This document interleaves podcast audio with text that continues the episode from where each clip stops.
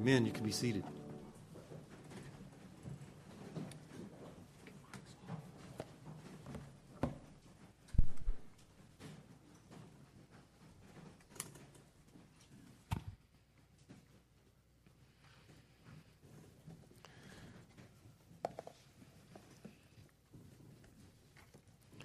And now, Father, we come to your word and we praise you, Lord, that you have taken this complicated issue of marriage, divorce, and remarriage, a subject about which the world swirls around us with opinions and ideas and false ideologies. And you, in one book, cut through all of the mire and confusion with clear teaching from your Spirit, clear and infallible and sufficient for everything we need. And so, Father, I pray now that you would give us ears to hear, for if you don't do that work in us, we will be dull and unable to receive what your Spirit has to say to his people. And so, change us, Father, by this time. I pray that every person here will have their minds intentionally engaged and their hearts intentionally set aflame for the Lord Jesus Christ, to obey Him, to love Him, to serve Him, and to live a life that's pleasing to Him, whether they be single, whether they be divorced, whether they be divorced and remarried, or whether they be happily engaged in a marriage that is pleasing both to you and to them. May all of us come away having been challenged and changed by this, your book. And so we give you praise for it in the name of our Savior Jesus. Amen. Turn with me in your Bible to Matthew chapter 19. And we're still warming up to 1 Corinthians 7, which we will cover almost in its entirety uh, in one message, Lord willing, which will happen in two weeks. I will be out next week, uh, and Brent will be preaching in my place. And uh, so next Sunday, Brent will preach, and by Monday, there will be revival. I know how this works. Um, so you all come and be blessed as, as Brent picks back up in the Sermon on the Mount where he left off. Well, I've given you enough time now. We are in Matthew chapter 19.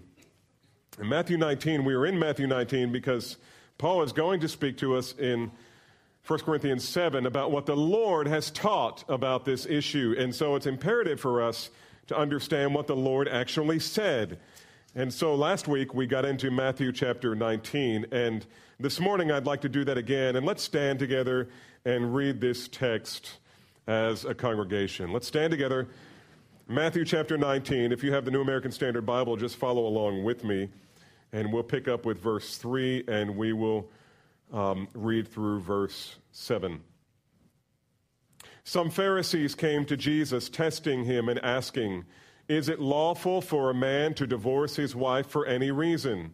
And he answered and said, Have you not read that he who created them from the beginning made them male and female, and said, For this reason a man shall leave his father and mother and be joined to his wife, and the two shall become one flesh. So they are no longer two, but one flesh. Whatever therefore God has joined together, let no man separate. And they said to him, Why then did Moses command to give her a certificate of divorce and send her away? And he said to them, Because of your hardness of heart, Moses permitted you to divorce your wives. But from the beginning it was not, has not been this way. And I say to you, whoever divorces his wife except for immorality and marries another woman commits adultery. May the Lord add his blessing to the reading of his word. You can be seated. In the past couple of weeks, we've been We've learned several things about God's perspective on divorce and remarriage. First, we've learned that in the beginning, God created, when God created human beings, He created only two of them. Now, we kind of get the sense in Genesis chapter 1 and 2 that when He created the animals, He created many of each kind. He really filled the earth with the birds and the fish of the sea and, and uh, the animals. And there were many males and many females. But when it came time to create man, he created one man, and out of that man, woman. And so there were two. And this is crucial to Jesus' argument. The Pharisees are trying to find a loophole to justify their marrying and divorcing and marrying and divorcing and marrying and divorcing. And Jesus says, listen, the way God created it wasn't supposed to be that way, and that is self evident by the fact that when He created man, He only created two a man and a woman. There were no other options. Furthermore, the two would be joined together with a bond so strong that they would be considered by God no longer two people, but one flesh. In fact, the word uh, cleave, therefore, a man shall leave his father and mother and cleave to his wife, is the key word here.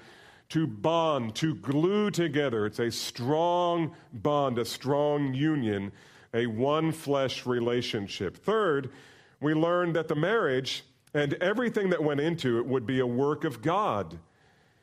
And surely no one would want to interfere with something that God had done. And so Jesus concludes in Matthew chapter uh, uh, Matthew 19 verse 6 by saying, "What therefore God has joined together, let no man divorce." And so the marriage uh, is a work of God. Every marriage is a work of God. And we need to see it that way. And we talked about that last time. When you start getting into difficulty in your marriage, understand that God gave you that woman, God gave you that man, and you are to do your best to work it out. Walking in the Spirit, applying the Word of God, seeking counsel when necessary, but doing everything that is dependent upon you to bring peace to that relationship. The Pharisees, however, were not set back by Jesus' answer. They simply mounted an assault in a different front. They asked, Why then did Moses command to give her a certificate of divorce and send her away? And so Jesus responds by explaining that God never meant for a married couple to be divorced. You weren't supposed to be able to get into a marriage and get out of it, get into a new one, get out of it, get into a new one and get out of it. That was never God's design. So Jesus responds. They go back to Deuteronomy. Jesus goes all the way back to Genesis and says, when when Moses commanded you, uh, Moses never did command them to give a divorce or to divorce their wives. So Jesus goes all the way back and shows in the Old Testament, in Genesis, what God's original plan was. And then we saw in the last book of the, New, of the Old Testament, the book of Malachi, where God clearly says, I hate divorce. And thank you for those of you who sent me responses on the homework assignment last week I gave you. How many times does God say, I hate? And what are the subjects? And it was interesting to read how God hates sin and God hates immorality. But there are very few statements where God says, I hate. But one of the things that God hates is divorce.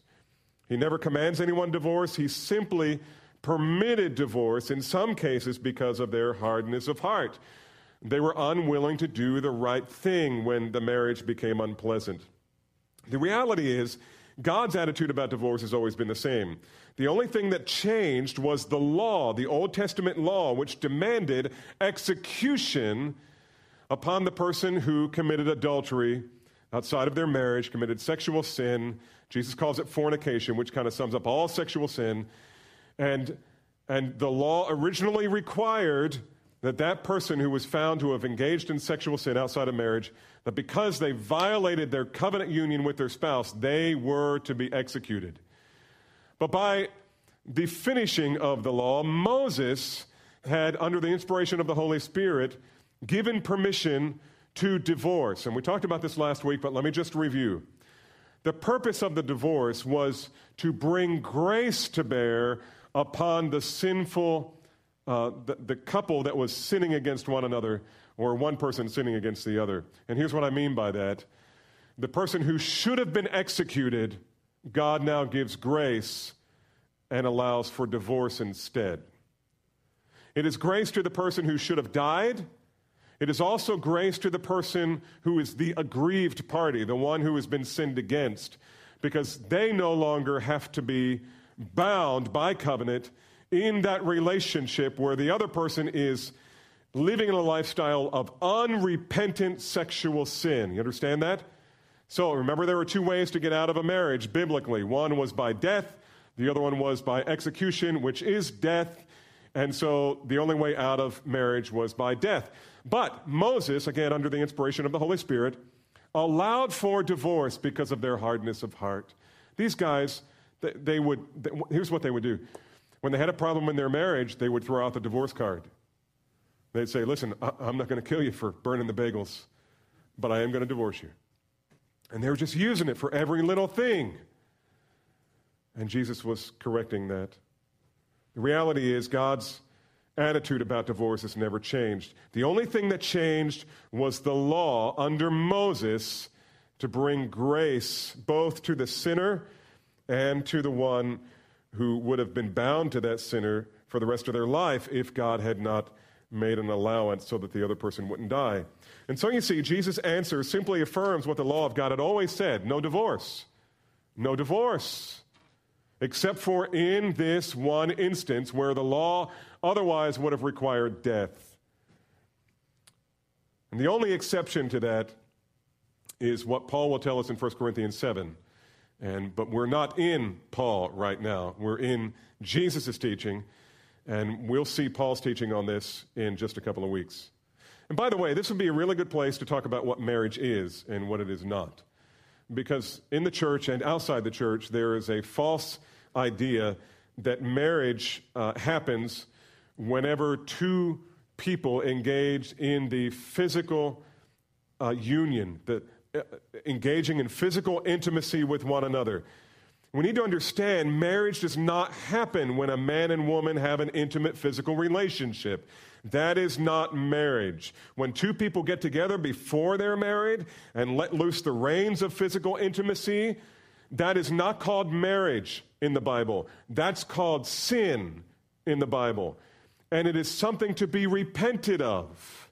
But it doesn't create marriage, and nor does it of itself dissolve marriage. Marriage is more than physical union. It is much more than a physical union. And so, what is marriage? A marriage a real marriage in God's eyes begins with a man and woman who vow to one another before God, witnesses, and each other that they will be faithful to one another and care for one another and love one another exclusively until they are separated by what? Death. Not displeasure, not unhappiness, not, um, not being compatible not having financial problems, not in law issues, none of that stuff, they would stay together. And again, on its face, that was God's implication when He created one man and one woman. I mean, you think Adam and Eve didn't have problems? They had problems as soon as God confronted them, and Adam said, The woman you gave me, it's her fault. Uh, now we've got a marriage issue. Now we've got marriage problems. But you know what? They couldn't go anywhere else. There weren't any other men, there weren't any other women. They had to work that out. And that's the way God wants us in our marriages. He wants us to bring the Word of God to bear on whatever those issues are and to work it out. Two people walking in the Spirit will be able to get along. Now, all of this is to say that marriage is more than a physical union. Marriage is a covenant, and we see that in a couple of places in the Bible. If you go back to Matthew chapter 1, just flip a few, few pages back, a few chapters back. Matthew chapter 1, and you will recognize this. It's the Christmas story, beginning with verse 18. And here's what we read now. Matthew 1:18 Now the birth of Jesus Christ was as follows when his mother Mary had been betrothed betrothed to Joseph. Before they came together, that's physical union, she was found to be with child by the Holy Spirit.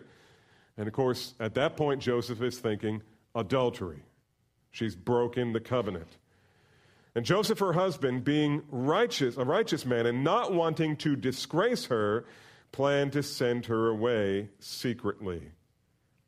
Um, send her away here means divorce.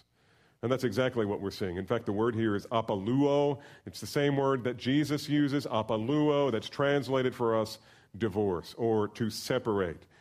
And so the point is, in their relationship, they had not known one another in a physical way. They hadn't engaged in any physical intimacy, but they had covenanted to one another.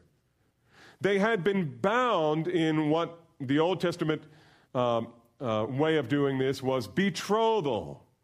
This was not dating, this was not courtship. This was covenant. This was a covenant with one another. And it was legal. In God's eyes, they were married. And yet, they had not had any physical intimacy. They were married, they were betrothed to one another in a legal and spiritual way, but they had not had any physical intimacy. We see this again in Malachi chapter 2, verse 14, where God explicitly calls uh, the marriage between uh, the man and the wife that he was referring to, when he refers to the, the wife of your youth, with whom you have entered covenant. This is a covenant relationship. And so the physicality of the relationship of marriage is important. It's necessary. Paul will explain that it's a duty for married couples to fulfill one another's desires. Yes, and we'll get to that when we get to the appropriate place in 1 Corinthians. But here, we need to understand that marriage is a covenant. All the physical stuff comes under that covenant, but the marriage itself is a covenant. It is not formed by a physical union and it is not broken by um, a, a sinful union with someone else. It is more than that. And so, this is what we learn. Marriage is not a physical act, but a formal covenant between a man and a woman to each be the other's companion as long as they both shall live. Now, why is this important? Well, it's important because this is what the Bible teaches it's also important because some will say that when one spouse commits sexual sin, that sin actually creates a new marriage. And that's not the case. But this kind of thinking is nowhere in Scripture. When a spouse is found to have engaged in sexual sin outside the marriage, divorce is neither is assumed nor implied nor commanded. God does not command that the covenant be broken, but rather that the husband and wife seek repentance and reconciliation to restore the joy of intimacy which marriage was designed to have. Now, sometimes that restoration doesn't happen because of sin, but it should happen, and it can happen with two believers. We saw that in Uh, in the marriage of Hosea last week. You remember that? that? That very stirring story of Hosea, who is married to Gomer, his wife, who became blatantly unfaithful to her husband, just as Israel was blatantly unfaithful to God. Nevertheless, Hosea kept pursuing her and pursuing her and pursuing her, and she continued in her sin and continued in her sin and continued in her sin. But he refused to break his covenant of marriage with her, and in the end, he ultimately purchased her off the auction block, being sold as a used and abused slave who was worth nothing to anyone, and he buys her back. And this is God's perspective on what a marriage covenant should be like.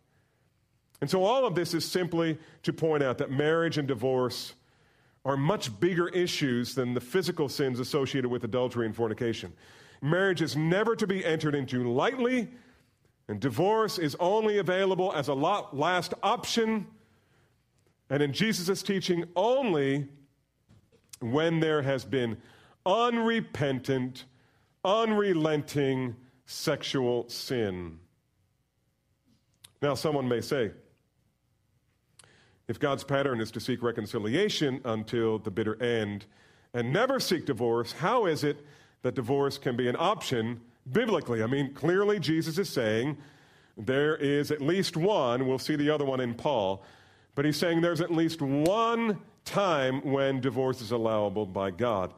So if God hates divorce, why then, how can we justify when it, how, how can there be a biblical justification for it from time to time? Well, there are at least two answers to that. One is that Jesus' teaching clearly permits divorce in the case of unrepentant sexual sin. Hence, he says remarriage, remarriage after an unbiblical divorce is the equivalent of adultery unless the former spouse has been found guilty of fornication. And secondly, and this is, this is really interesting and important in our understanding of divorce and remarriage. Um, it may be shocking to think about this But even though God was patient with Israel, he did eventually divorce her. God eventually did divorce Israel. He pursued her like Hosea pursued Gomer for 700 years. 700 years. Pleading with her, calling her to repent, doing everything to bring about reconciliation. In fact, Jeremiah 3 6 through 9, this is what we read. And then the Lord said to me in the days of Josiah the king, Have you seen what faithless Israel did? She went up on every high hill and under every green tree, and she was a harlot there. And I thought, after she has done all these things, she will return to me. But she did not return. And her treacherous sister Judah saw it. And I saw that for all the adulteries of faithless Israel, mm, I had sent her away and given her a writ of divorce. Remember the northern kingdom of Israel and then the southern kingdom of Judah? God preserved Judah by sending her to Babylon. But her sister Israel, God divorced. He destroyed that land, He scattered those people, never to return. And so you see, divorce is never commanded, it is never to be entered into lightly. And the fact that the Lord waited 700 years before he sent his wife away should tell us something about the level of patience that's required when, um, when your spouse is, is giving you a hard time or perhaps even being unfaithful in a variety of ways. But when it is finally established that there is no other way to win one's spouse from his or her adulterous relationship, God has provided divorce as a gracious alternative to execution and as a means by which the aggrieved or innocent party can be free to remarry. Now, I think there's something else implied in all of this as well, and that is simply this. When a couple in the church finds themselves in this situation. Wife, let's, let's, let's just assume that it's your husband who's being immoral, because this is most often the case, not always. What should you do? Well, yes, you should plead.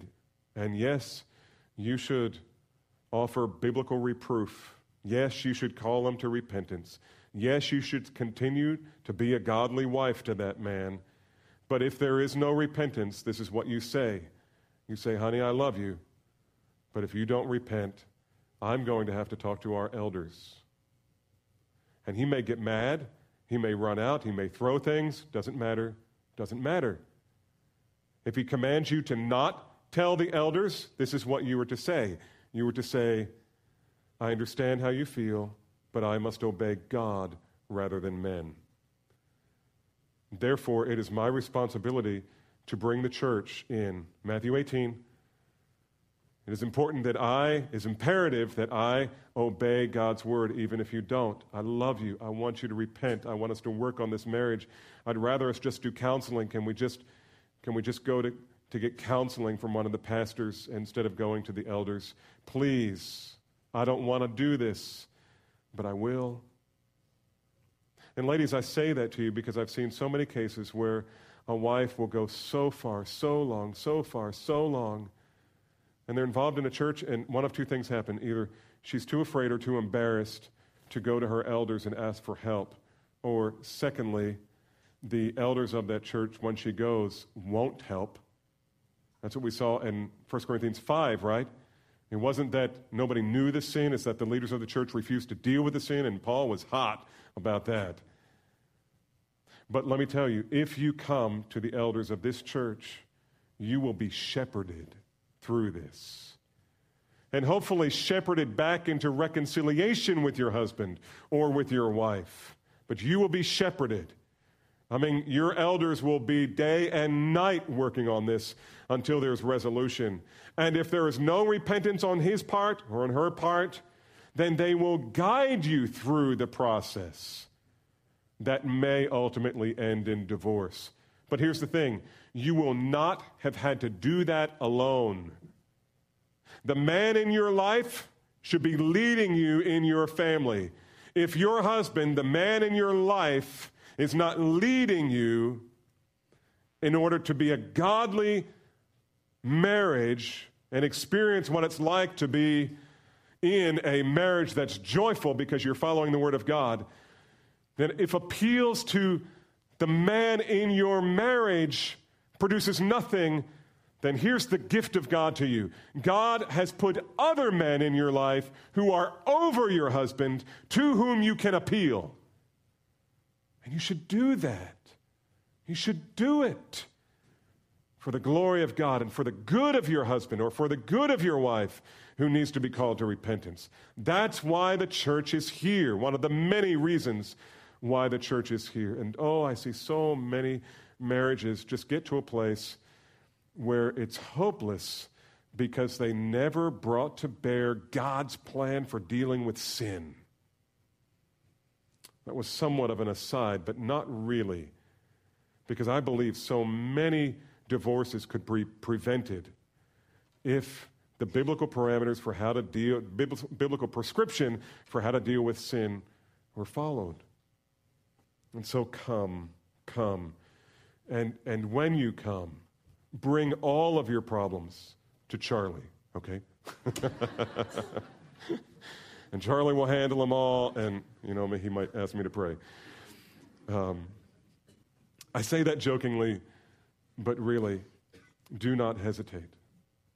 This is how the church is supposed to function, and it will function here that way, and it'll be good for you and your marriage. And so, this is Jesus' teaching on divorce and remarriage. But the text doesn't stop here. It became evident, and it becomes evident in the next verse that the disciples really get what Jesus is saying about what this commitment involves. once you're joined to the wife of your youth, or maybe in your older age, you are joined in this marriage covenant that is supposed to exist and be binding upon your lives through sickness and health, through gladness and anger, through every aspect of your relationship, whether it's pleasant or unpleasant, as long as you both do live until death does part us. And the disciples got this. They got it loud and clear. They got the message loud and clear. And um, their response is interesting. Look at beginning with verse 10.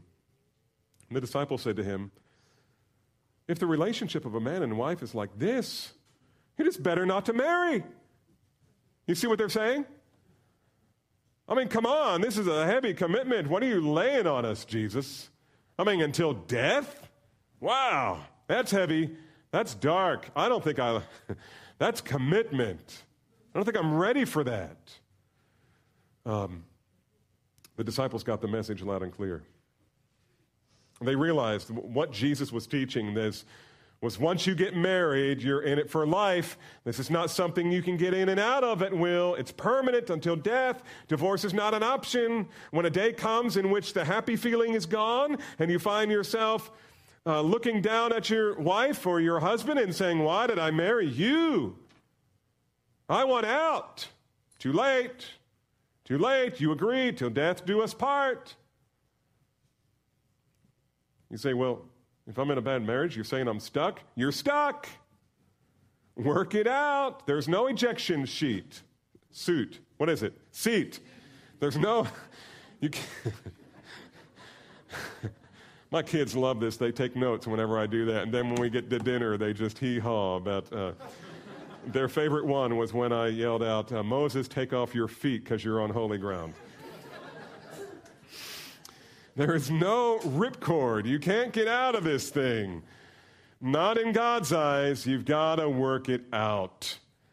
And you know what? So many times, if, if a couple who's having problems, if they'll just stay together, just commit to staying together for five more years. If it doesn't work out, then let's talk about what to do next. Probably another five years. But stay together five years.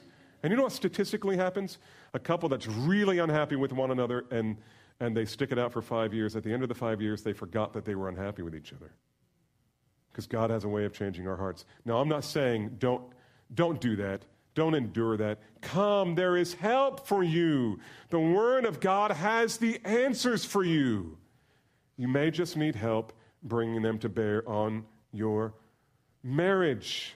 But this is what marriage is. Whether it's good or bad, you're stuck with it. There's a woman who came to counseling one day. She said, When I got in marriage, I was looking for the ideal. When I, I married, I married an ordeal, and now I want a new deal.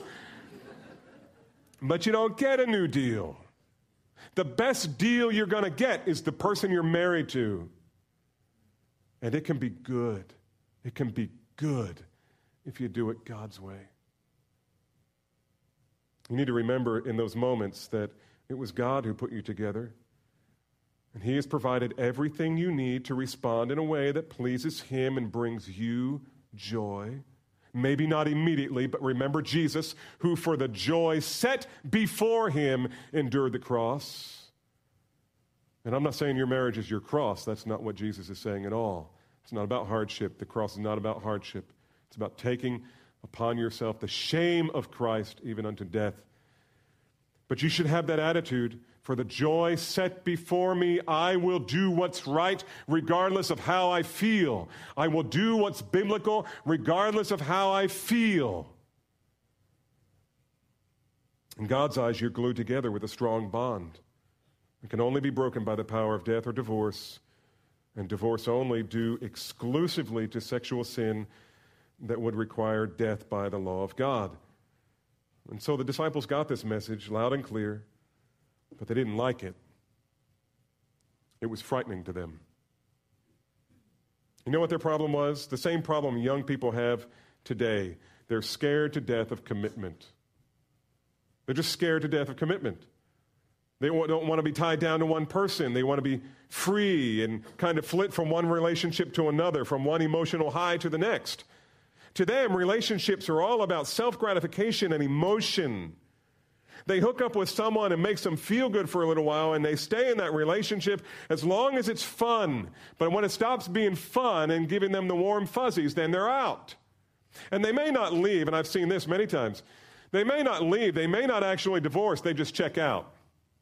They get a ch- separate checking account, you know, they start doing a separate life get their own car, get their own checkbook, get their own life. They just are roommates now, sharing the expense of the house. And that's crazy. In our age of matchmaking organizations, internet, um, internet matchmaking services, eHarmony or eDisharmony or whatever it is, it's become easier than ever to bounce around from re- relationship to relationship. There's now even something called hyper dating, um, where you can get on the web and through some internet stuff, I don't know, you can hook up with relationships, different relationship every day, or more than one a day, just for the thrill. Why do people do that?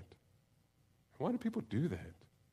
I mean, for, for a lot of us here, you're thinking, Man, that's like way off the chart. I mean, I can't even imagine that. Well, good. Don't even imagine it. You just, you just stay the course. But we all know people who are like this. And why do people do that? The answer is they're scared to death of commitment. They think a commitment to one person is going to ruin their fulfillment. A commitment to one person is going to ruin their joy. They call it the C word, commitment. And some people don't even want to pronounce the word. I know this may be hard to believe, but years ago, I was a youth pastor. I mean, uh, uh, yeah, the young ones are going, boring, right? No, we had a lot of fun back then. I was young and, and I was better looking, and, and uh, we had a lot of fun in, um, in youth ministry. But one thing I knew about the boys, they'd always joke about the C word. They never wanted to get involved in a commitment to anyone. But they didn't realize that a lifetime of relational fulfillment is only possible in a long term relationship with one person. Jumping from one relationship to another may be fun for a while, but it's not fulfilling, it's demeaning. And in the end, you're not, you're not going to be left with an enduring fulfillment, but a sense of guilt and rejection. And then you end up spending the rest of your life alone or with some guy who's too spineless to make a commitment to love you for the rest of your life. Don't do that. Don't get involved with somebody like that. Ladies, girls, if he's not willing to make a commitment to you, then you need to get out of that relationship. You should never have been in it in the first place. In fact, don't ever date someone. You, as a believer, don't ever date someone who does not have a verifiable history of obedience to the Word of God. If they don't have a verifiable history of obedience to the Word of God, then they're off limits for you. Don't go there. You say, well, they have potential. No, they don't. You don't know that. And I'll tell you what I know. Most times that people get into a relationship, a marriage relationship, a boyfriend girlfriend relationship, then dating and then courting and whatever else they do, and then they get married because the person saw potential. What that really meant was, I can change him. After we get married, I'll change him. And guess what? Never happens. You have a hard enough time changing yourself. Thank you. you have a hard enough time changing yourself. There's no way you're going to change that other person, guarantee. The Holy Spirit has to do that work. And if you try to do it, you're just going to get in the way and cause conflict. And the marriage won't get any better, it gets worse. So forget about potential. Listen, if she's not a godly girl now, she's not going to be a godly girl then. If you're of age to get married and he's not a godly guy right now, he's not going to be a godly guy then. Now, can, the God, can God, the Holy Spirit, change his heart? Sure. Can we pray to that end? Sure. But you better never even think about making a commitment to a guy or a girl who is not right now living for Christ and has a verifiable history before he met you. A verifiable history that he has been submissive to the Word of God. Talk to their pastor. Anybody want to talk to me after the service about a girl that kind of caught your eye here or vice versa? Just let me know. I'll tell you what I know. This is serious, beloved. Because when you enter marriage, oh, it can be the most fulfilling thing in all of your life. But it can be horrific as well. The only thing worse than being single for the rest of your life is marrying the wrong guy, marrying the wrong girl.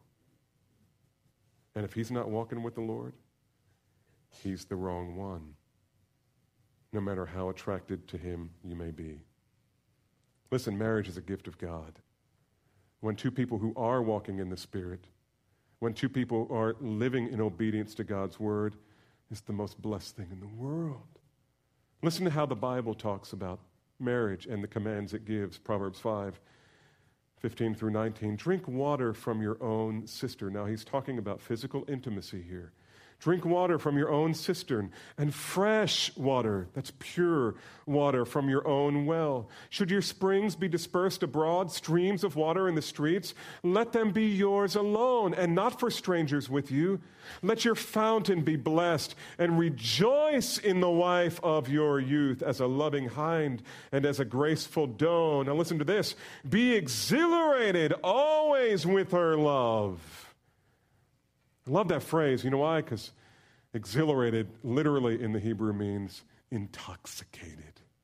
It's the one place in the Bible, man, where you were committed to get you were commanded to get drunk. With the wife with whom you have entered covenant. Be intoxicated by her love and hers alone. That's what marriage should be. It should be intoxicating. I mean, 23, 25 years in, you ought to be still looking at each other with starry eyes. If you're walking with the Spirit, you're living according to the teaching of the Word of God, it'll happen. Proverbs 12:4. An excellent wife is the crown of her husband. Boy, do I know that. I know why you guys hired me. She's sitting back there about three pews from the back, all right? A good wife, a godly wife, an excellent wife is the crown of her husband.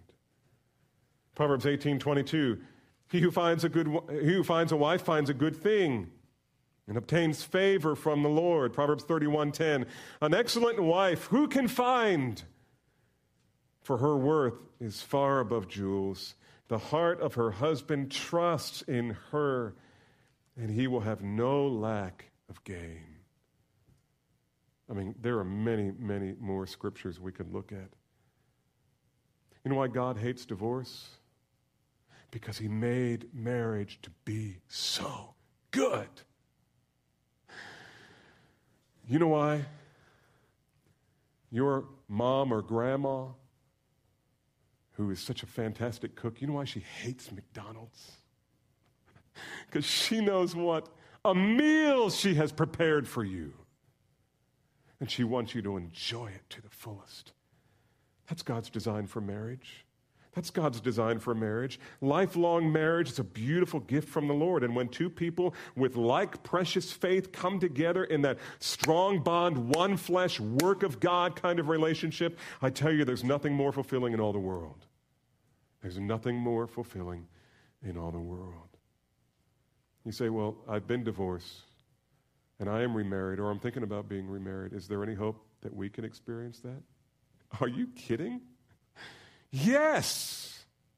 Yes, there is hope. And for you, Romans 8 should be one of the most precious texts, and especially verse 1.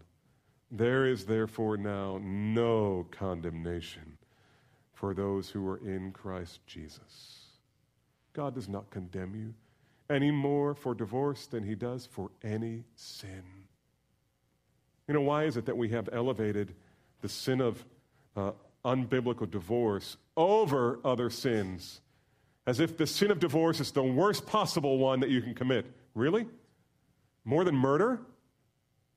I mean, think about Moses, God's man. God led or brought the children of Israel out of Egypt their salvation experience in the Old Testament, and all of it was led, those two million people left Egypt following God's man, Moses. And guess what he was? He was a murderer. He wasn't like the Apostle Paul who stood by and carried the coats and became complicitous with murder, but rather he was the one who actually took the man out. He was the one who pulled the trigger. And yet God called him to be the man. Be the man. There is no sin that cannot be forgiven. Are there consequences? Oh, yes, dreadful consequences to sin. And the greater the sin, the greater the consequences. And you may have to live with them for the rest of your life. But you know what? There is no condemnation for those who are in Christ Jesus. All who have had the blood and righteousness of Jesus Christ cover their sin account they're Forgiven. Forgiven. And now, if you find yourself in a situation where the marriage is over, the covenant has been broken by divorce, whether it be legitimate or illegitimate, and you're remarried, or you're fixing to be remarried because there is no hope whatsoever of ever restoring that thing, maybe that, that person is remarried, that definitely seals it, then guess what? You can have a great marriage. You can have a great marriage. But it's got to be God's way this time. It's got to be God's way. And God will bless you like He blesses every repentant sinner. God will bless you. Marriage is a wonderful thing, no matter where you're coming from. You do it God's way, it's the most blessed thing in the world. I remember when I was in, um, in high school and I told my dad, um, I'm never going to get married. And my dad, being the wise man that he was, said, That's stupid. Which my philosophy had, had, had sound of wisdom, but my father's words were true wisdom. And when I got to, uh, when I got to college, I realized how fragile my commitment was, especially that September that uh, a young lady by the name of Christine Schultz showed up on campus and my resolve began melting away pretty quickly. And I started traveling for the university. They um, put me on a team where I traveled around and, and went to Christian high schools, uh, trying to entice juniors and seniors to come to our university, Christian University. And so I was only home on the weekends. But, but one week while I was gone, the president um, designated a day where the unthinkable would happen. Uh, he designated an open house day. Now, uh, none of the guys, I mean, we all had our kind of mental picture of what the girls' dorm looked like, but nobody could ever get near it. I mean, it was like Ichabod. I mean, it was totally off limits. You just couldn't go anywhere near the. I guess the guys' dorms were really Ichabod. The glory has departed. But uh, he told everybody, clean up your dorms for a couple of hours on the designated day. You will be able, the guys will be able to go uh, over and actually see inside, behind the veil. You'll be able to see the girls' dorm and the rooms and how they live. And, and the girls will be able to come over and see your dorms and very supervised. And, um, and I was gone. And when I got back, um, Chris and I used to meet early in the morning uh, to uh, read and, and pray together. And, and, uh, and we got done one day, and, and she looked up at me and she said, um, Someday I'm going to break it. And I said, What? She said, that, that cup on your desk, I saw it. And I thought, Oh no, she saw my cup. I had a cup, a white cup, and it said, I heart being single.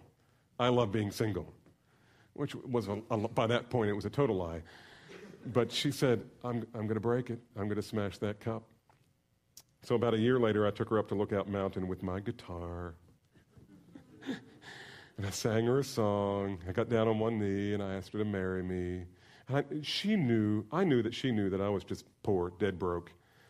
And uh, there was no way I was going to have a ring for her when I asked her to marry me. And so I asked her, and astonishingly, I, I said, Will you marry me? And, and she said, Yes. and, and wonderful. And I said, uh, I have something for you. And I pulled out this cup and had a lid on it.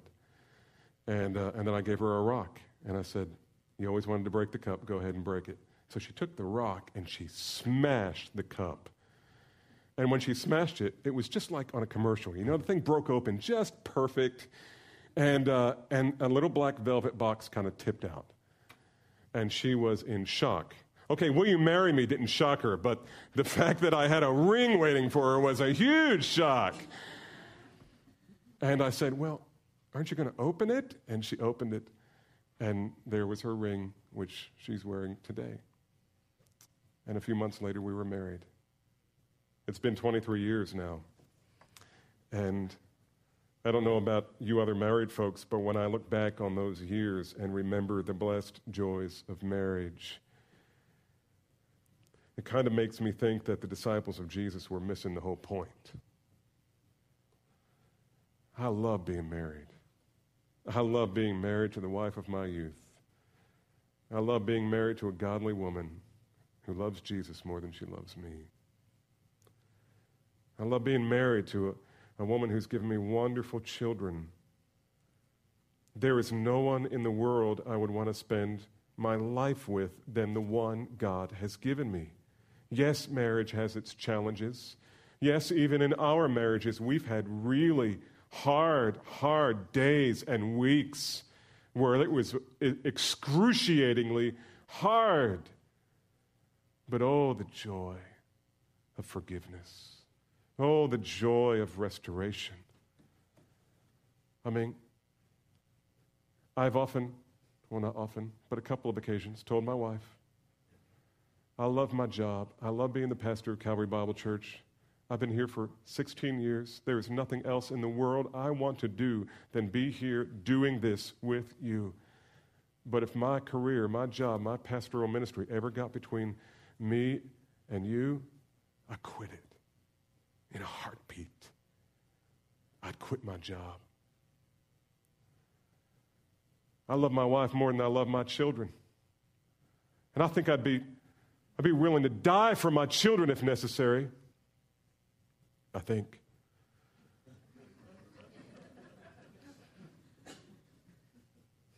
But I wouldn't let them come between me and my wife. The disciples almost missed all of that. The joy of being married to one woman for the long haul and all the fulfillment and joy that comes from being a blessed married couple. The disciples thought this kind of standard of commitment would, was cause to remain single, but they missed the point. Notice Jesus' response in verse 11. But he said to them, Not all men can accept this statement that is about being single. Their statement about being single. Not all people, not all men can remain single. but only those to whom it has been given. And Paul will pick up on that statement and say, This is a gift, a gift of singleness. Um, as, as younger men in college, um, you know, we we we tease one another about, uh, you know, hanging out with the girls too much. And I, and, and I asked uh, Mike Nichols, our missionary, right? Um, asked him about one of our friends. Why, why is he always hanging out with the girls? And he said, He doesn't have the gift, brother. He doesn't have the gift. Apparently, neither did he or I. Verse 12 For there are eunuchs, single men, who were born that way from their mother's womb, and there are eunuchs who were made eunuchs by men. And there are also eunuchs who have, been, who have made themselves eunuchs for the sake of the kingdom of heaven. He who is able to accept this, let him accept it. There are some, uh, Jesus is saying, not everybody who can, not everybody can handle being single. There are some who were born without a natural desire burning in their bosom to be single. There are others who have been castrated in order to prevent them from developing the normal male desires. And there are a few who have chosen to remain single for the glory of God. And Paul will say in 1 Corinthians 7 that's a special gift, but this is not for everyone. And it's probably not for most of the disciples either. Most men can't handle singleness, and most women can't either. God has put it within us this strong desire to be united to, in, in, in a kind of strong bond, one flesh relationship that we would be miserable without the gift and the benefits of marriage. In fact, most people would be tempted, tempted nearly to the limits of what they could handle if they were required to remain single or tempted on their own. And so Jesus is saying, and Paul is saying, marriage is a good thing. Singleness isn't for everybody. And we know Peter got the message in fact, he understood this, I think, even before Jesus said it, because we knew he was, we know he was married.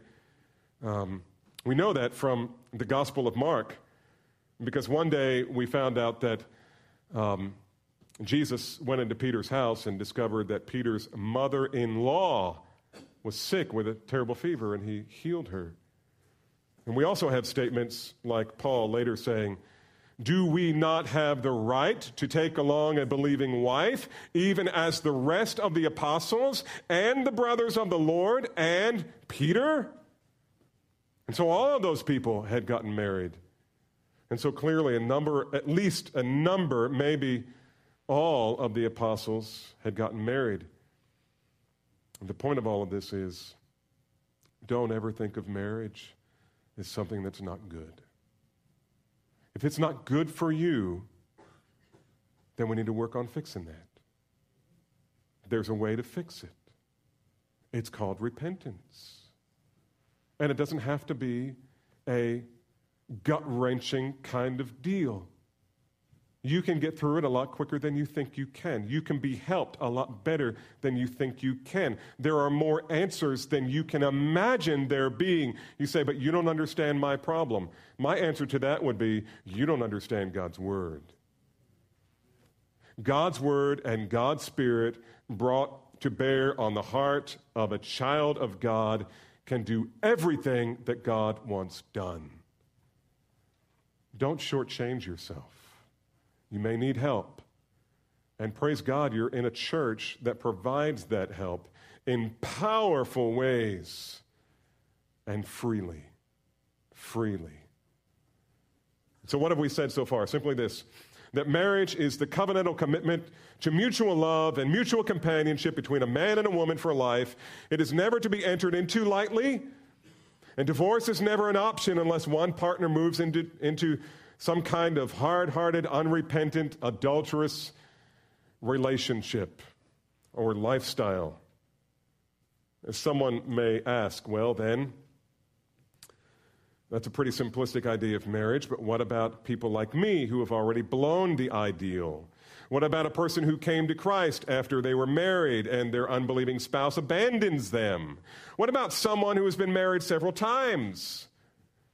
Who do they belong to now? And what do they do now? Should I remain single? Can I remarry? Should I go back and try to reconcile with my former spouse, even though we have been divorced for years? Does the Word of God speak to any of these issues?